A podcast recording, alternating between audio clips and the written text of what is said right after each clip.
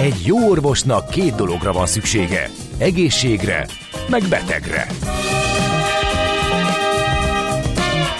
Folytatódik a minden hétköznap reggel jelentkező tünet együttes. Millás Reggeli, a gazdasági Mápecso.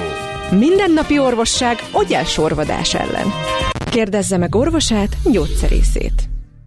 A Millás Reggeli főtámogatója a Schiller Flotta Kft. Schiller Flotta is rendtakár, a mobilitási megoldások szakértője, a Schiller Autó családtagja. Autók szeretettel. A Millás Reggeli főtámogatója a Magyar Nemzeti Bank. Jó, Jó reggelt, reggelt kívánunk, kedves hallgatók! nyolc óra tíz perc van. Folytatódik a Millás Reggeli, itt a Rádió Café kilencvennyolc pont nullán Kántor Endrével. És Mihálovics Andrással. Az az igazság, hogy nem tudok egyetérteni azzal a hallgatóval, aki szerint, idézem, András péntekenként már feszült szokott lenni, ez nem újdonság. Általában véve nem vagyok feszült, két oka van, hogyha hergelnek, mint ma reggel, illetve ha Ács Gáborral fe- vagyok, akkor ab-óvó feszült vagyok, mert nem tudom lekövetni a Gábornak. Édes a... barátom, mivel, mivel hergelt ma reggel, és ki? Olyan nem jó szóvicceket is kaptál. Igen, ne, és ne, légy szíves. Küldik neked a szeretetet, a szíveket, igen, a kedves érzem, hallgatók. Köszönöm. Én és a hallgatók veled igen. vagyunk, melletted vagyunk, kiállunk, és azt gondolom, hogy nyolc óra tizenegy perckor jelentős sikereket értünk el, ahhoz képest, hogy hat harminckor mi volt itt, ahhoz képest, hogy lehetett volna Armageddon. Most már egy ilyen viszonylag nyugodt és kezelhető emberrel ülök egy stúdióban, úgyhogy én ennek örülök. Az edzőmnek köszönt, lehiggasztott. Azzal az egy mondattal? Nem, utána még ja, pszichológiai értem. Tréning is volt. Helyes, hogy, helyes. Hogy mire számíthatok, és rájöttem, hogy tulajdonképpen beletehetem zárójelbe Kántor Endrét, mert így van. Nem ez a lényeg. nulla harminchat kilencvennyolc nulla kilencvennyolc nulla, még mindig lehet nyomatni a dolgokat. Üzeneteket, közlekedésről, állapotokról, lehet támogatni Endrét, lehet ekézni engem, szóval ez egy ilyen bazi nagy demokrácia e, itt az üzenő falunkon, tessék vele élni, de ne visszaélni. Most pedig akkor egy gyors témaváltás következik, méghozzá e, digitális fizetésekről fogunk beszélgetni, új fizetési technológiákról. kétezer-huszonkettőben ugyanis tovább nőtt a digitális fizetési index. Hogy mi ez a digitális fizetési index, meg ez most jó-e vagy nem, ezt e, Boris Martinoviccsal fogjuk megbeszélni, a Mastercard közkapcsolatokért felelős igazgatója ő. Szervusz, jó reggelt, jó reggelt. Kívánunk! Sziasztok, jó reggelt, remélem nem hergelek senkit ma reggel. De nyugodtan, neked meg aztán, mivel hogy régóta ismerjük azzal, egymást, különösen szabad. Azzal, hogy növekszik a fogyasztói érdeklődés az új fizetési technológiák iránt Magyarországon. Azzal szerintem megnyugtatsz mindenkit. Én egyébként nagyon pozitív változásokat vettem észre az elmúlt, mondjuk azt, hogy az elmúlt évben biztosan. Um, külföldön szoktam um, hergelni magam, amikor kevésbé tudok olyan technológiákkal fizetni, mint Magyarországon. Tehát ebből szempontból szerintem jól állunk, de javíts ki, ha tévedek. Ne, abszolút így van. Valóban jól állunk Magyarországon, és ha megnézitek ezt az indexet, amit létrehoztunk, és immáron harmadik éve publikáljuk, ugye három szempontból nézzük a hazai ökoszisztémát. Infrastruktúra, tudás és használat. És azt kell, hogy mondjam, hogy az infrastruktúránk baromi jó. Évről évre növekszik, most már egy százas skálán egy hetvenhatos értéket ér el, ami azt jelenti, hogy alapvetően rendelkezésre állnak itthon azok a dolgok, amik kellenek ahhoz, hogy valóban szinte mindenki, szinte minden helyzetben tudjon digitálisan fizetni.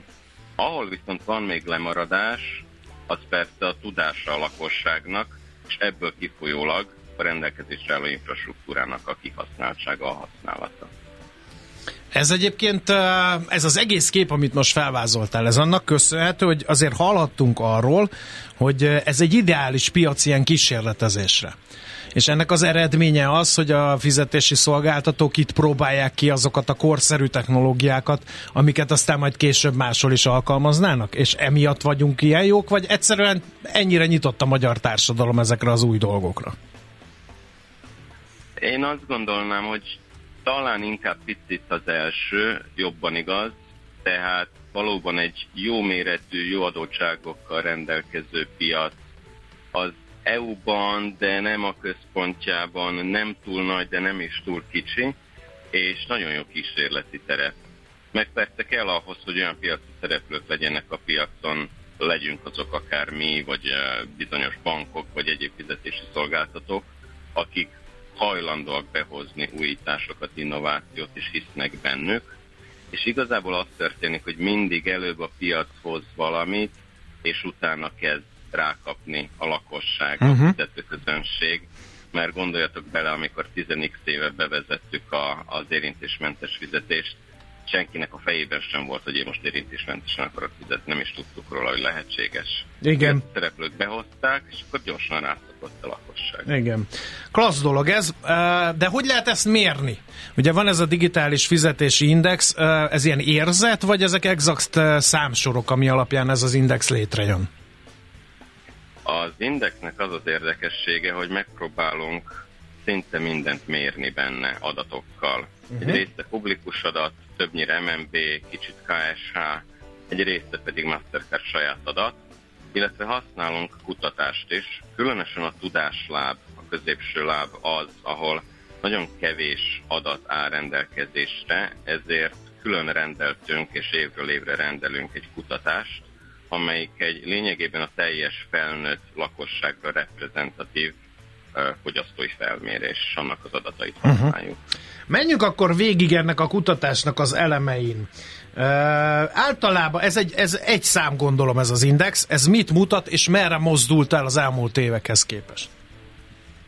Ez egy szám, de egyben több szám is. Uh-huh. Maga a főindex valóban egy szám, a fő érték az hatvanegy.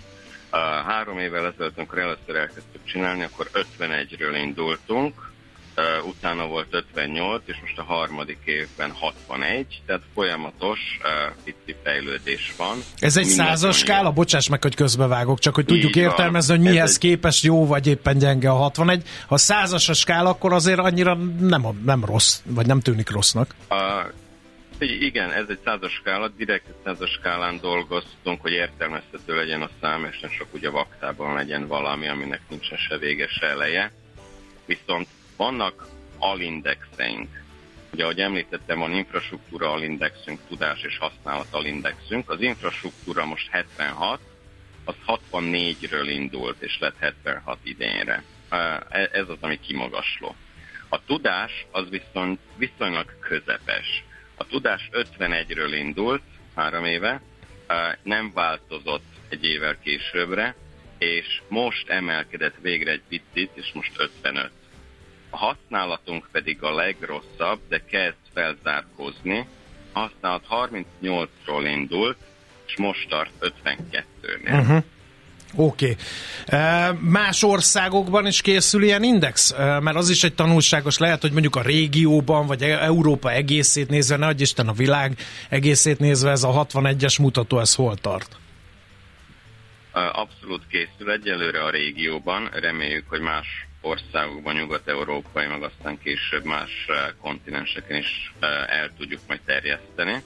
A régióban az látszik, hogy nincsenek nagy különbségek. Picit, talán Horvátországban egy picit előrébb járnak mindegyik elemben, ami elsősorban a turizmus hatásának köszönhető. Ugye annyira uh-huh. domináns ott a turizmus, és a külföldi turisták is az igényük, hogy elektronikusan fizessenek, hogy az egész ökoszisztémának ezzel dolgoznia kellett, volt feladata. Talán emiatt ők egy picit kiugranak, a románok egy picit hátrébb vannak, Ausztria nagyjából hasonló, de nincsenek nagy különbségek. Uh-huh. Klassz. Mondunk adatokat is, mert látom, hogy rengeteg érdekesség van. Például, hát menjünk hogy... végig így az Aha. infrastruktúrán, hogy mennyire van tudásunk arról, hogy hogy lehetne digitálisan fizetni, és mennyire alkalmazzuk ezt a tudást. Vegyük az infrastruktúrát, ugye ezt mondtad, hogy Jó. ilyen hetvenhatos pontszám van, ez elég magasnak tűnik a százból, tehát azt mutatja nekem laikusnak, hogy nagyon jól állunk, tehát elfogadó helyekben jól állunk, csak ugye nem, és akkor nézzünk itt egy kicsit a számok mögé, hogy nem mindegy, hogy hogyan, mert ugye egy csomóan néhány évvel ezelőtt még panaszkodtak, hogy ezek a bizonyos terminálok, ezek, ezek nem mindenhol elérhetők, de azóta ugye meg a másik irányba tett lépés az, hogy lett azonnali fizetés. Abszolút. Kicsit belemenve a számokba, alapvetően két dolgot nézünk itt. Nézzük azt, hogy mennyire áll rendelkezésre az alapinfrastruktúra, tehát a terminálok, a, a, a kártya, vasutak, ahogy mi nevezzük őket a háttérben, meg az azonnali fizetési rendszer, stb. Ezek borzasztó jól állnak, tehát szinte kilencven pontot értünk el ezekkel itthon. A, amivel picit elmaradásban még vagyunk, azok a különböző, az infrastruktúrára ráépülő digitális fizetési megoldások és technológiák, ami ugye ráépül az alapinfrastruktúrára. Ott még ilyen hatvanhat körüli számot látunk, ott még van bőven tere a fejlődésnek, hogy mire gondolok itt. És ezek nagyon technológiai dolgok, de ugye az online fizetésnek is, meg a mobiltelefonos fizetésnek, vagy bármilyen olyan fizetésnek, amikor valamilyen hordozható eszköz használsz, legyen az egy óra, vagy egy, vagy egy karkötő, ugye az alapja az a tokenizációnak nevezett Igen. dolog, amikor a háttérben a, a, mondjuk a kártyaszámból csinálok egy, egy virtuális számot, ami aztán utazik a tranzakcióban, hogy biztonságos legyen, stb. Ez azért még nem mindenhol széles körben elérhető, és, és ezért nem mindenhol működnek még ezek a dolgok, itt még lehet mit csinálni. Ugyanúgy, hogyha gondolsz az ilyen részletfizetési lehetőségekre, most ugye új nevén bé en té el, Buy Now, Pay Later, de, de, de egyéb megoldások is vannak, azok sem jöttek még be úgy Magyarországra. De terminalizáció az borzasztó jó, ugyanakkor itt is van még tere a fejlődésnek, gondolok itt főleg a a kicsikre, az egyéni vállalkozókra, a szolgáltató szektorra, gázszerelő, fodrász, szolgáltatóipar, hát, ugye? Hát de most már bejött egy csomó olyan technológia, amivel a, az okostelefon tudja Igen, használni. Igen, gyakorlatilag egy pé o es terminálá alakítható az okos telefonunk is. Ezek szerint ez még így nem terjedt el olyan széles körben? Ez azért lassan megy. Aha, uh-huh. Megidőnik a technológia, és valóban kint van a piacon. De mire rászoknak az emberek, mire megértik, mire megértik. Hát, benne, meg a fene tudja, hogy a kézben egy ötös az Igen. mennyivel jobb, ugye már elnézést, hogy de ezt hát behoztam. De ez nem a Boris asztala, ne hozza varba szegényt vele. Ez, ez, ez, ez, ez nem is baj, hogy valaki ezt preferálja, nyilván akkor baj, hogyha ennek törvény megkerülési vonzatai vannak. Igen. igen. No, akkor nézzük a tudást. Mennyire vagyunk tudatosak itt digitális fizetés tekintetében, mert ezek szerint az infrastruktúrában nem állunk olyan rosszul, de hát ezt mégse használjuk annyira. Mert azért az, hogy a hatvanegyes az átlagpontszám, de hogy a tudásra ötvenöt pontot kapott ez a digitális fizetési index, az azt jelenti, hogy itt van talán a legnagyobb elmaradás, hogy nem, nem tudjuk, nem ismerjük ezeket a megoldásokat, ezért nem használjuk, bár van infrastruktúra hozzá? Abszolút a tudás az, amelyik számomra is mindig a legizgalmasabb és a legérdekesebb. Először is azt szerintem, hogy nagyon örülünk, hogy végre elmozdultunk, és van egy pici fejlődés idénre. Ez köszönhető annak, azért tényleg nagyon sok mindenki dolgozik azon kint a piacon, legyen az állami szektor vagy magánszektor, hogy, hogy fejlesszük a lakosság tudását.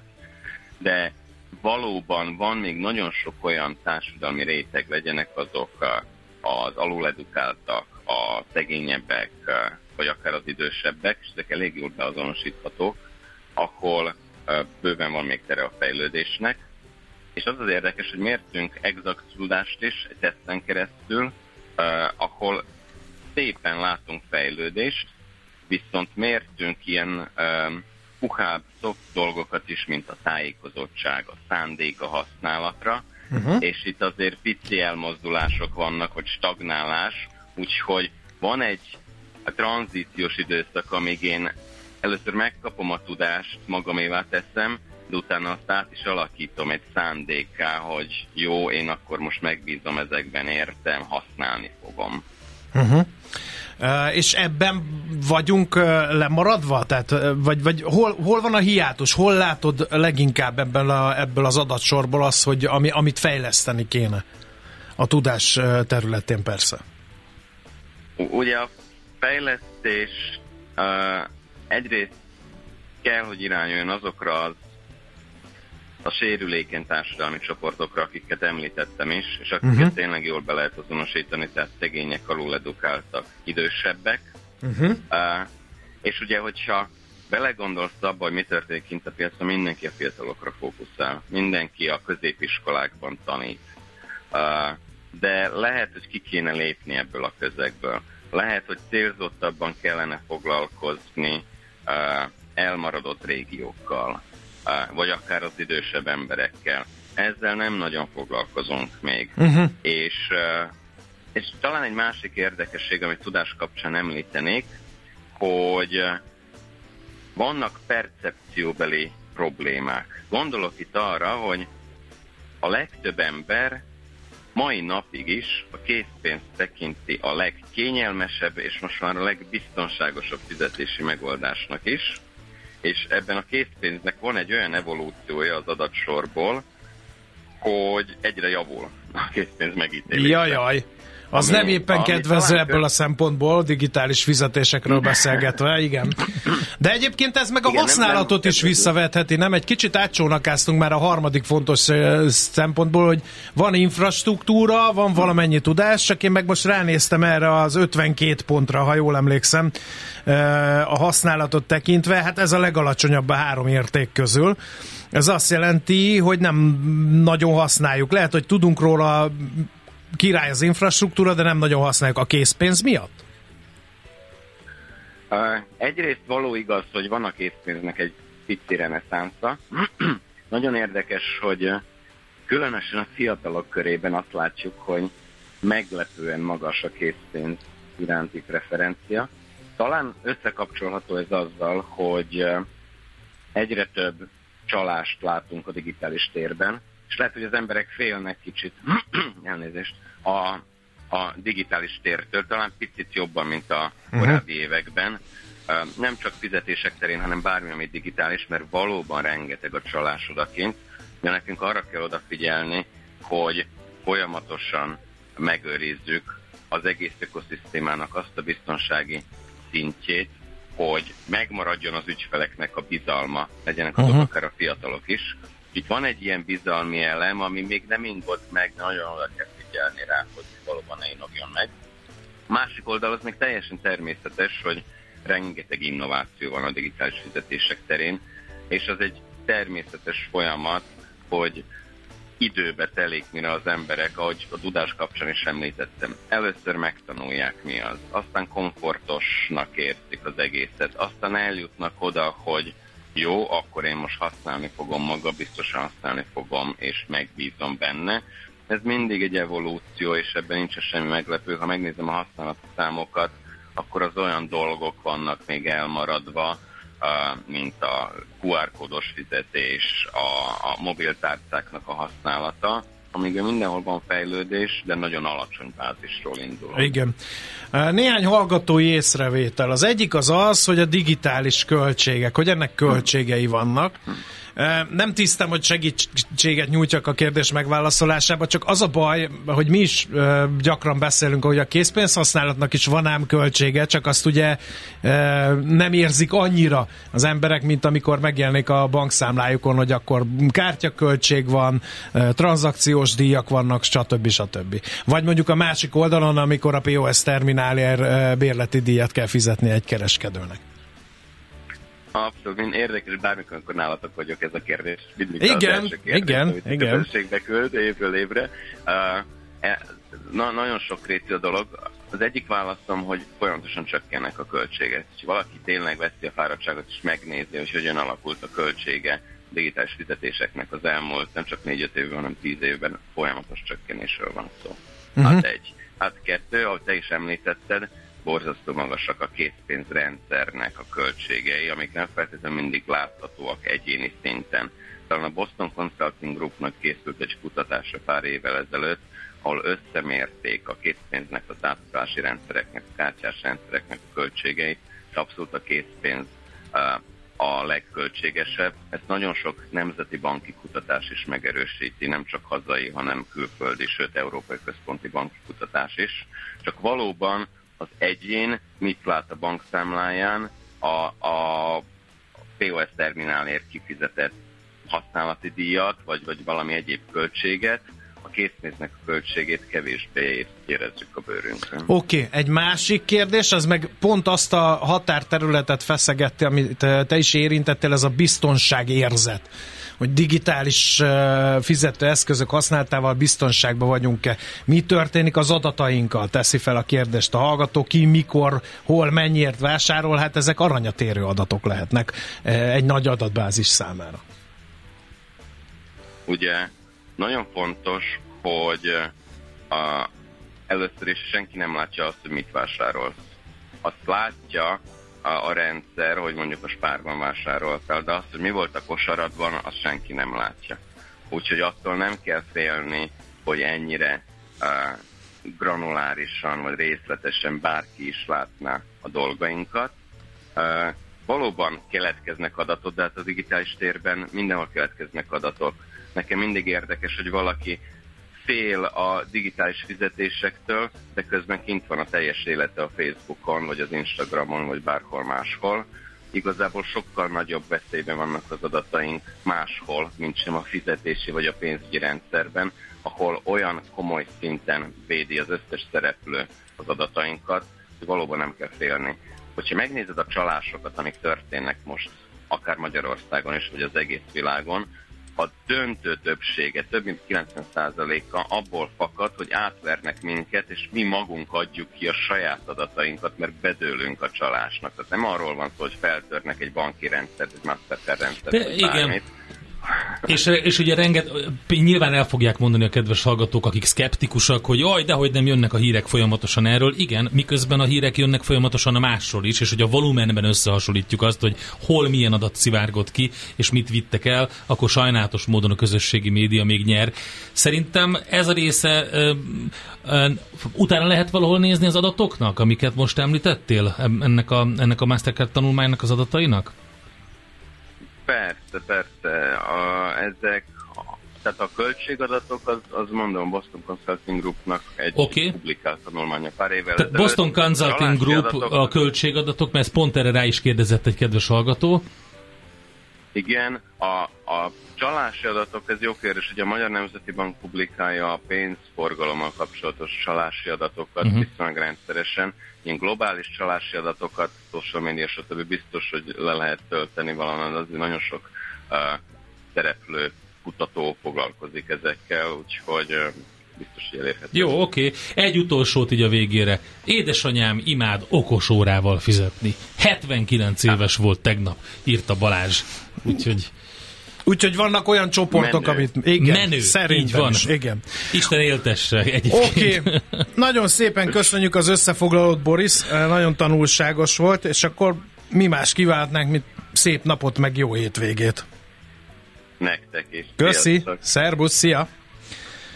Boris Martinovic-sal beszélgettünk, a Mastercard közkapcsolatokért felelős igazgatója ő. Jé, hát ez meg micsoda? Csak nem. De egy aranyköpés. Napi bölcsesség a Millás Reggeliben. Hm, ezt elteszem magamnak. Na? Jim Morrison nyolcvan éves lenne. Tessék. Azért te olvasd ezt, te légy szíves, légy szíves, te olvasd. To the other side, mondta egyszer. Nem. Ja nem, ezt mondta? Nem, Jó, nem. De ezt is olvas... mondta Endre. Ne viszojogjál folyton. Le, rád is szólt a hallgató, hogy kedves. Hogy ne viszolyogjak? Ezzel igen, a szó használattal? Hagyd abba a civakodást, mert olyan vagy, mint a két gyereke, írta Zita. Én egy személyben? Igen. De én melletted állok, András, és segítek neked mindenben, csak mivel nem tettél be Jim Morrisontól zenét, ezért de azt kérem... De tettem be, de megtorpedóztad. De az nem Jim Morrison volt, hanem egy valami szamba királynak a muzsikája.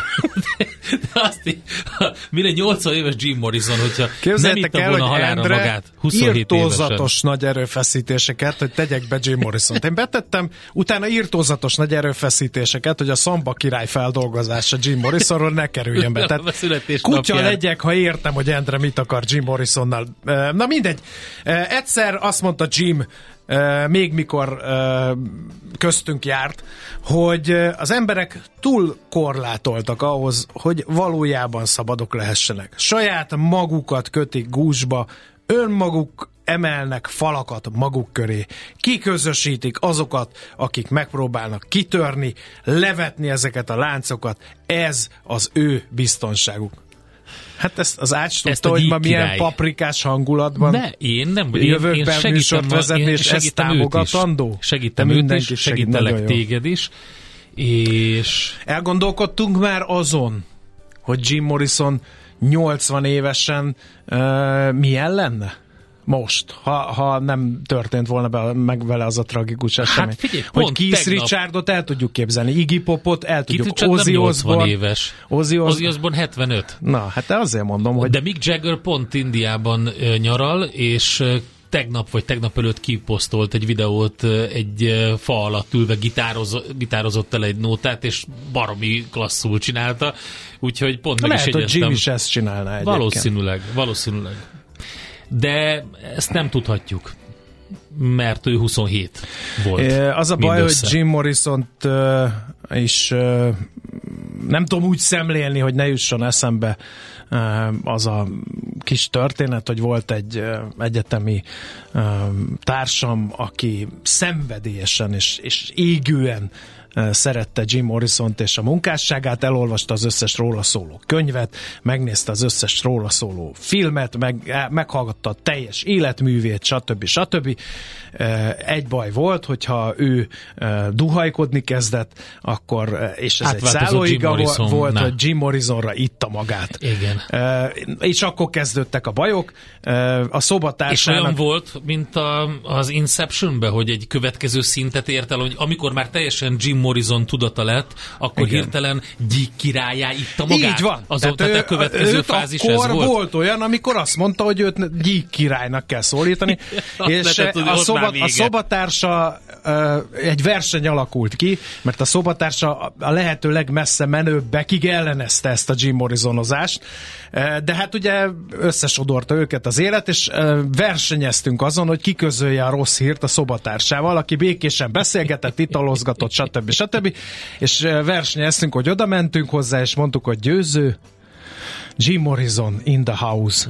És akkor minden csapot-papot félbe hagyva ment rendet rakni a szobába, mert Jim Morrison nagyon durva dolgokat tudott csinálni a szobában.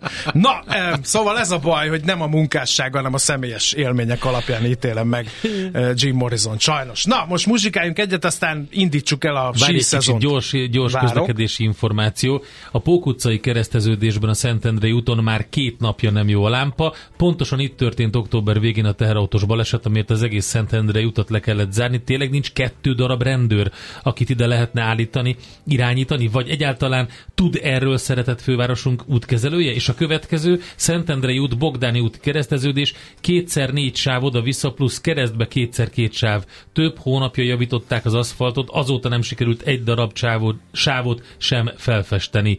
Pont írja. Nem, nincs ott két rendőr, mert az a két rendőr azt figyeli, hogy mozog-e egy centiméter per órás sebességgel az autód, amikor a stop táblához érsz. És utána ezért jönnek és megbüntetnek, mert erre vannak most éppen ráindulva. No, akkor muzsikáljunk és nyissuk meg a sí szezont. Én csak ezt tudom ismételni. A mozgás jó, a mozgás egészséges, a mozgás motivál, serkenti a gondolkodást és fiatalít. A sportos ember kevésbé fáradékony és nagyobb hatásfokkal termeli a gé dé pét. A mozgó ember boldog ember. Épp testben. A Millás reggeli mozgáskultúra rovata következik.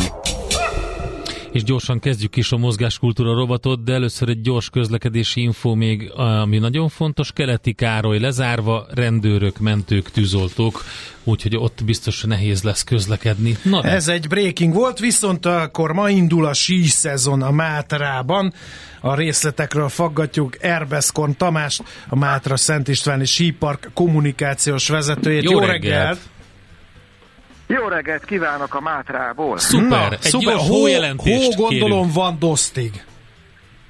Azt teljesen biztosan. Rengeteg havunk van, főleg úgy, hogy még az éjszaka folyamán hóágyúztunk, és gyakorlatilag ezt csináljuk vasárnap óta folyamatosan. Az átlagos hórétegünk pedig a gyengébb helyeken harminc, az erősebb helyeken pedig nyolcvan centiméter. Na. Úgyhogy van hó bőven. Egy, egyet magyarázzon el a laikusoknak, legyen kedves, hogy miért kell hóágyúzni, ha amúgy is van hó? Hát természetesen, hogyha valaki a, a hórétegre rálép, akkor érzi, hogy más a súlya alatt a hó, mint hogyha belelép az erdőben abba a hóba, ami hullik. A természetes havon azért nem jó sielni, mert az rettentően puha. Viszont amikor mi hóágyúzunk, egy picit másfajta hókristályok képződnek, és ezeket, hogyha a pályakezelőgép betömöríti, akkor egy nagyon kemény hó alatt képződik legelsőre, majd pedig a felső réteg egy ilyen ö, ö, kicsit olyan ö, finomabb szemcsékkel már csúszhatóvá válik, és így ezen lehet jól siklani azokkal, akik szánkóval, illetve ö, snowboarddal vagy sível rámennek erre a ö, hórétegre. Ma délelőtt van a nyitás, vagy most már nyitva vannak, és akkor érkeznek is az első vendégek?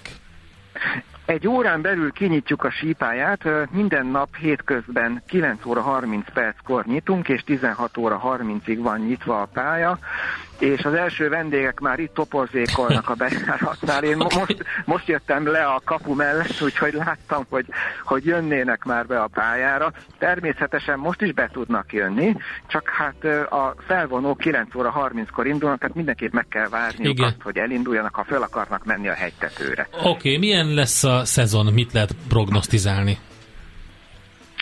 Hát most belenézek az üveggömbbe, és azt mondom, hogy hosszú lesz.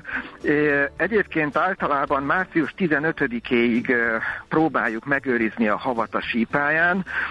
Ez nagyon időjárás függő. Ha sikerül, akkor megpróbáljuk ezzel a hóréteggel elsősorban most ezt az évet kihúzni.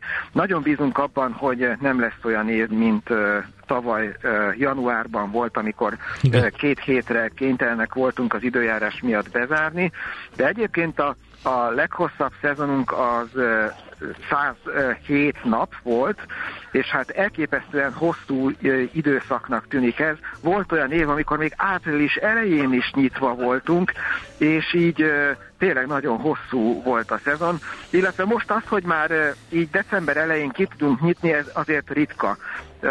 Általában a két ünnep között szokott nyitni a sípálya, most viszont gyakorlatilag a leghosszabb pályával kezdjük majd a szezont, ez ezer méter hosszú, és az ülőszékes felvonó van a végében, úgyhogy abszolút kényelmesen lehet majd csúszni itt a síparkban. Hány pálya van egyébként itt a parkban? Ugye három falu van összekötve.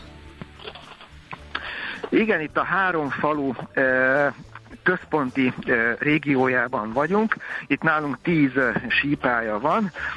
Van egy ülőszékes felvonónk, ami e, négy ülőszékes, e, és elég nagy kapacitással rendelkezik. Vannak húzók felvonóink, csákányos felvonók, és e, vannak tányéros e, felvonóink is, illetve mozgójárdával rendelkezünk többel is, a síiskolával, illetve a tanulók kedvéért. Most mai nappal ezek mind kinyitnak, vagy vannak azért lezártak még?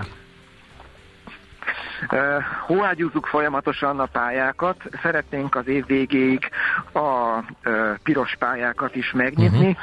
A mai napon kék pályával nyitunk, illetve azokkal a tanuló részekkel, amelyeket már behavaztunk.